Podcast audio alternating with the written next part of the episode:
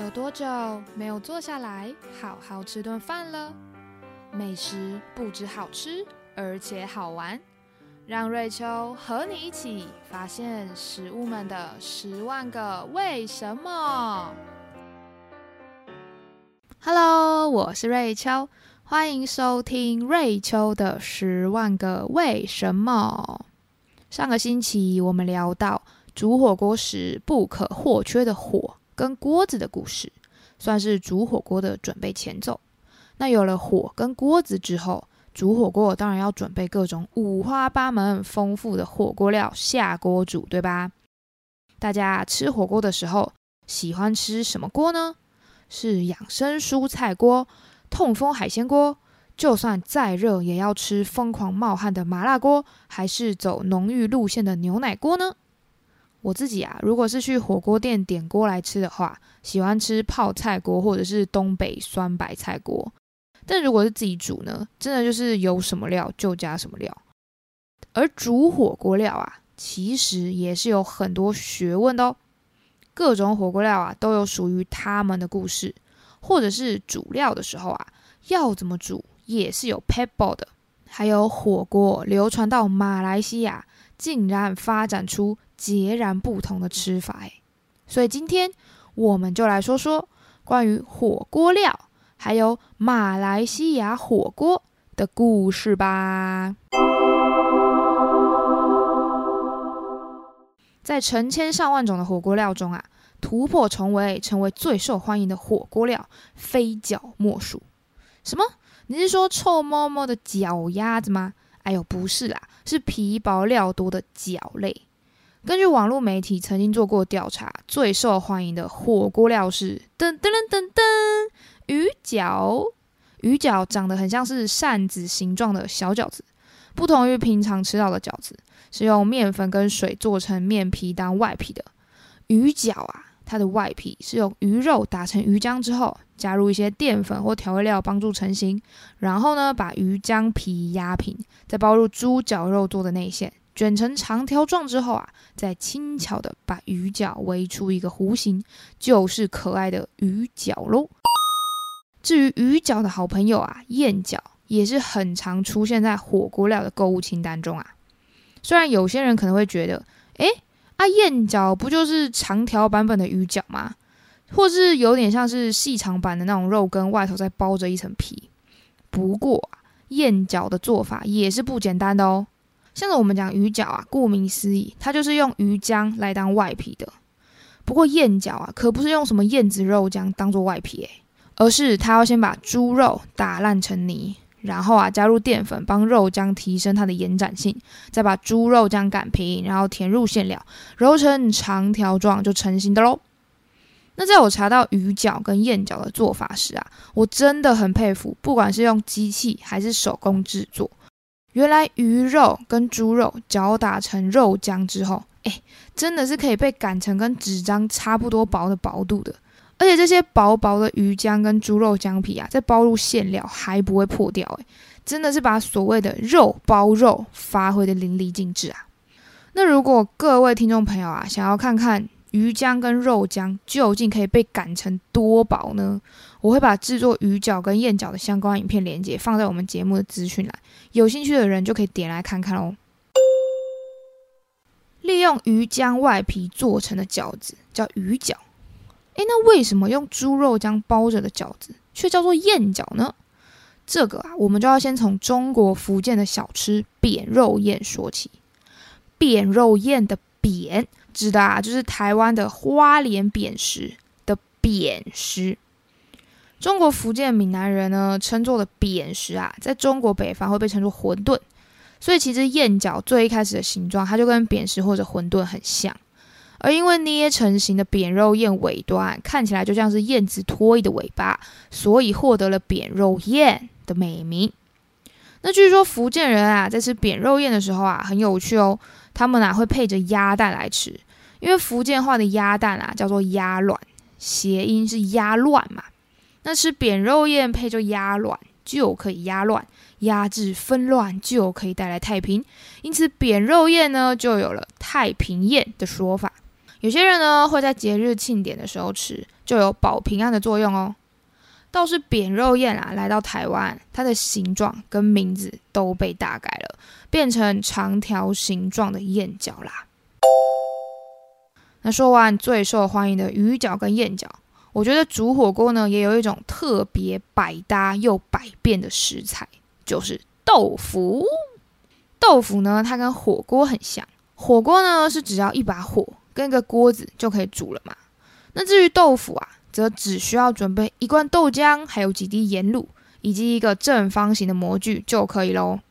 我们只要在豆浆当中啊滴入几滴盐卤。那盐卤它是浓缩版本的盐巴水啦，它主要的成分呢就是氯化镁 MgCl2，嘿嘿，突然想起化学课。而豆浆主要成分是蛋白质嘛，蛋白质啊大多是带负电。那盐卤啊再加入豆浆之后，盐卤当中的氯化镁呢就会解离为氯离子跟镁离子，那镁离子当中呢带着正电，就会中和豆浆蛋白质的负电，产生沉淀。然后呢，我们只要把沉淀以外这些液体过滤掉，就会产生好吃的块状豆花了。接着，我们只要把豆花用纱布包着，放在正方形的模具之中，上面再放上一颗很重的石头压实晾干，就可以变成比较坚固的块状豆腐喽。所以啊，我们只需要豆浆跟盐卤，就可以做出非常好吃美味的豆腐啦。做法如此简单的豆腐呢，它其实也可以做出很多变化，像是啊，把较硬的板豆腐冷冻之后，就可以变成更有嚼劲的冻豆腐。大家脑中这时候是不是开始出现了密集恐惧症啊？一堆冻一堆冻的冻豆腐，但是还是很好吃啊。像我自己呢，就很喜欢在吃火锅的时候啊，把冻豆腐加进去，然后等那些冻豆腐呢吸满了饱满的火锅汤汁的时候啊，再一口放在嘴巴里面咬下去，就可以喷出超级 juicy 的汤汁，真的是超过瘾的啦。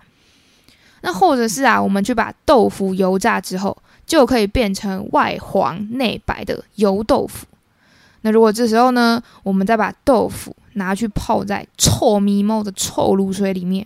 在油炸之后，就变成了什么呢？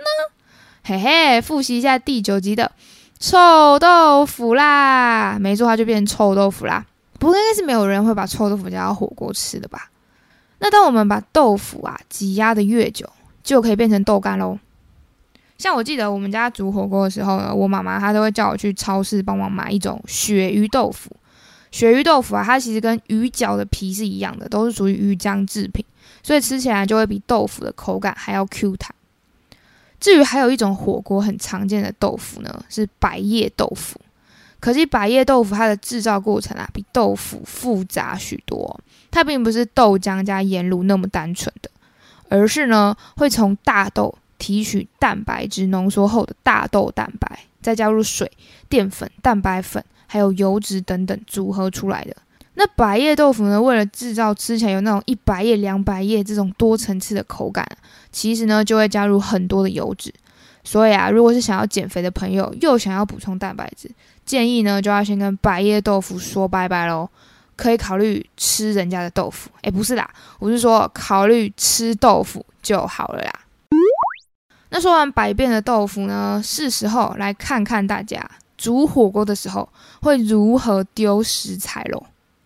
大家下火锅料的时候呢，会怎么放啊？是有顺序的去放料呢，还是水滚之后，哎，所有的料啪啪啪啪啪啪啪一起下锅混在一起，煮成大锅菜呢？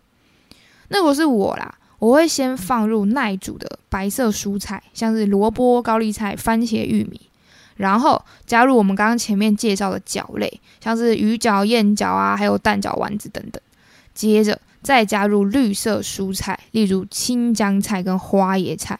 接着呢，就可以涮肉搭配着一起吃啦。那为什么绿色的蔬菜要最后放呢？啊，因为煮太久菜就会变黄变烂，不好吃啊。诶，可是明明青江菜跟高丽菜，它们都属于蔬菜，为什么下锅的顺序会差那么多啊？原来一切都是这些绿色蔬菜之中的叶绿素在调皮啊。这时候我们又要来科普一下啦。记得国中生物课的时候有学过，植物啊之所以可以那么绿，要归功于叶绿素。叶绿素啊，除了提供蔬菜绿色的色彩之外，也可以在植物中帮助将二氧化碳转化成葡萄糖，提供植物生长获得能量。但是，当我们烹煮蔬菜的时候，叶绿素遇到热，分子的形状就会改变，所以叶绿素之中的镁原子就会被排挤，叶绿素因此变成了脱镁叶绿素，而少了镁。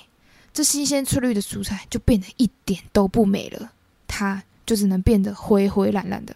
那虽然绿色蔬菜煮久啊会变色，好消息是，如果叶绿素它在盐分含量比较高的汤之中啊，就可以保留住镁原子久一点，所以蔬菜呢也就可以比较容易保留原本的绿色啦。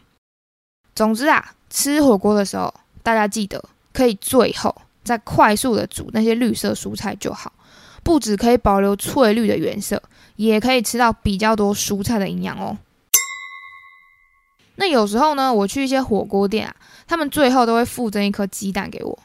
我总是很喜欢啊，等这些蔬菜、肉片还有火锅料吃的差不多的时候呢，就利用剩下一些高汤去煮蛋。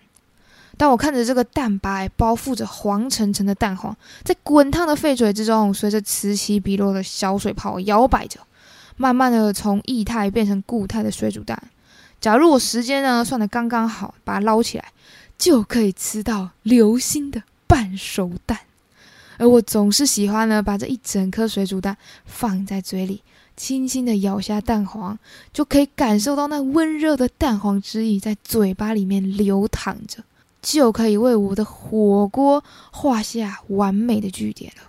不过大家在吃蛋的时候，有没有注意过这些送上来的蛋？诶，有一些它的外壳是白色的，有些则会是棕色的。有些人说呢，这个吃到棕色外壳的鸡蛋啊，就比较高级，也比较养生呢。其实没有哦，蛋壳它的颜色跟母鸡的羽毛是有关系的。所谓白色的母鸡生白色的蛋，那棕色跟黑色的母鸡就会生下棕色的蛋哦。还有啊。在我们的蛋打破之后啊，诶，会发现有一些蛋它的蛋黄是浅黄色，有一些则是橘黄色的。那这是不是也跟母鸡的品种有关系呢？嘿嘿，其实鸡蛋的蛋黄颜色它是跟鸡饲料有关的啦。像是那些吃小麦的鸡呢，就比较容易下黄色的蛋黄。至于吃玉米啊、木薯芽、辣椒萃取物的鸡呀，因为饲料的颜色比较深嘛。所以就比较容易下橘色蛋黄的蛋喽，这其实就是一个你吃什么就排出什么的概念啦。那我就也突然想到啊，像其实有时候呢，如果我某天这个巧克力吃的比较多，哎，便便就会变得比较黑咖啡色；或者是如果那几天我抹茶拿铁喝的比较勤啊，哎，便便呢就会变得比较绿色哦。所以呢，我们吃什么就拉什么。原来呢，跟母鸡吃什么会反映在它蛋黄颜色上面，是有异曲同工之妙的啊。那讲了这么多火锅料之后呢，我想要分享一个关于火锅本体的小故事。像我们在上一集节目中呢，就有谈到火锅是源自于中国，而火锅在传到世界各地之后，也演变成了各地的特殊吃法。那今天呢，我就想分享一下之前去马来西亚玩的时候吃到的马来西亚版本火锅。马来西亚它的华人呢是第三大种族，而火锅啊也就很顺便的被带到了马来西亚。这跟我们之前第三集说到华人把马来西亚的沙爹酱带回了中国，变成沙茶酱，造成食物的流动啊是有差不多道理的。那马来西亚的火锅啊叫做乐乐 lok lok lok。它是广东话“路”的发音，它就有用火去快煮的意思。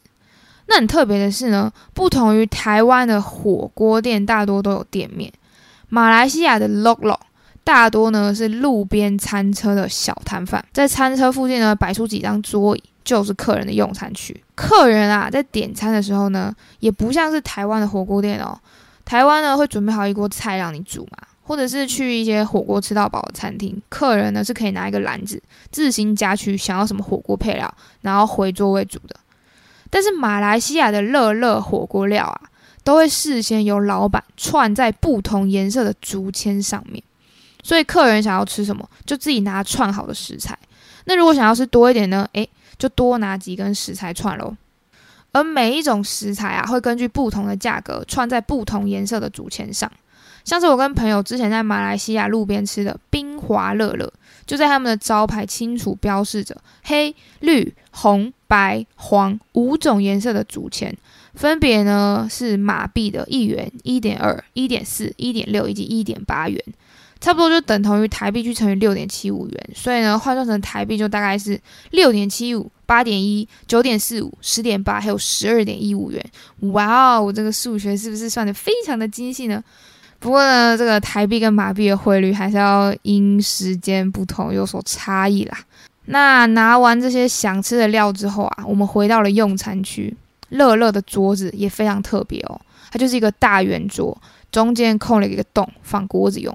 大家呢就可以围着桌子轮流把食材放在中间的锅子滚煮。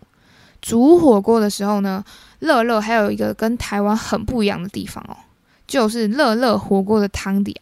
它不像是台湾火锅有很多种选择，什么臭臭锅啊、味增锅、海带锅、咖喱锅之类的。乐乐火锅的锅底基本上就是水，然后呢，我们就把食材下锅快速滚煮之后，重点来了。台湾的火锅吃的是不同的汤头，但是乐乐呢会提供各种酱料让你沾着吃，像是沙茶酱啊、辣椒酱、咖喱酱、花生辣椒酱之类的。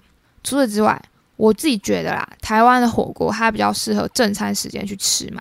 虽然我之前在台湾的路上也有看到过一家二十四小时营业的火锅店，觉得很酷。那说不定呢，他们的老板就是马来西亚华人呢。因为乐乐啊，他在马来西亚也是会营业到三更半夜，提供马来西亚人晚上突然想要吃宵夜的选择。那我之前吃到的冰华乐乐呢，它是只有提供让客人 log log 的那些食材。但我在查资料的时候，就发现，诶，有一些乐乐的摊位，他们的老板呢是会帮客人炸火锅料的，像什么炸鲍鱼菇啊、炸虾之类的，然后客人就可以拿着炸好的这些食材串，直接蘸着酱料来吃了。那我觉得马来西亚的乐乐火锅啊，它除了保留让大家围着火锅一起团圆的温暖之外，也因为食材呢都是先串好的，多了食物煮食的方便性。还有我觉得最有趣的就是吃完乐乐之后。老板呢会依照不同颜色的竹签开始跟你们算钱，所以乐乐啊，它除了有火锅的影子之外，也是蛮像在吃关东煮的。然后看着老板拿着竹签算钱的时候呢，就会开始心中默默祈祷，老板不小心把钱算错，我们呢就可以少付一点钱。好了，没有啦，我开玩笑的。那还有一个，我觉得在马来西亚路边吃乐乐的时候非常酷的文化，像是在台湾哦，如果我们去比较精致的火锅店呢。他们就会让客人随锅点一杯饮料配着喝，或者如果是去平价小火锅店呢，则可以是饮料喝到饱。但是呢，我那一次在马来西亚吃到的乐乐火锅，虽然他们也会附赠饮料，但是他们的饮料跟乐乐火锅竟然是分开经营的。怎么说呢？当时呢，我跟朋友们坐下来准备吃乐乐的时候，突然就有位小姐很热情的跑过来帮我们点饮料嘛。那原本我以为呢，就跟台湾一样。饮料呢都是火锅附赠的，所以呢我就点了一杯金桔柠檬汁。印象中他好像还有提供美露跟冬瓜茶的选择啦。结果啊，当小姐利落的送上饮料之后呢，她也开始很利落的跟大家收钱。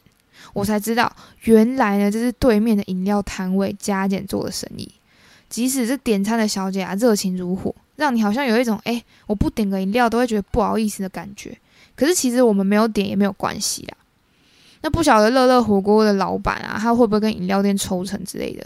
如果我们有听众朋友啊，刚好是马来西亚达人，诶，欢迎可以留言告诉我啊，感谢感谢。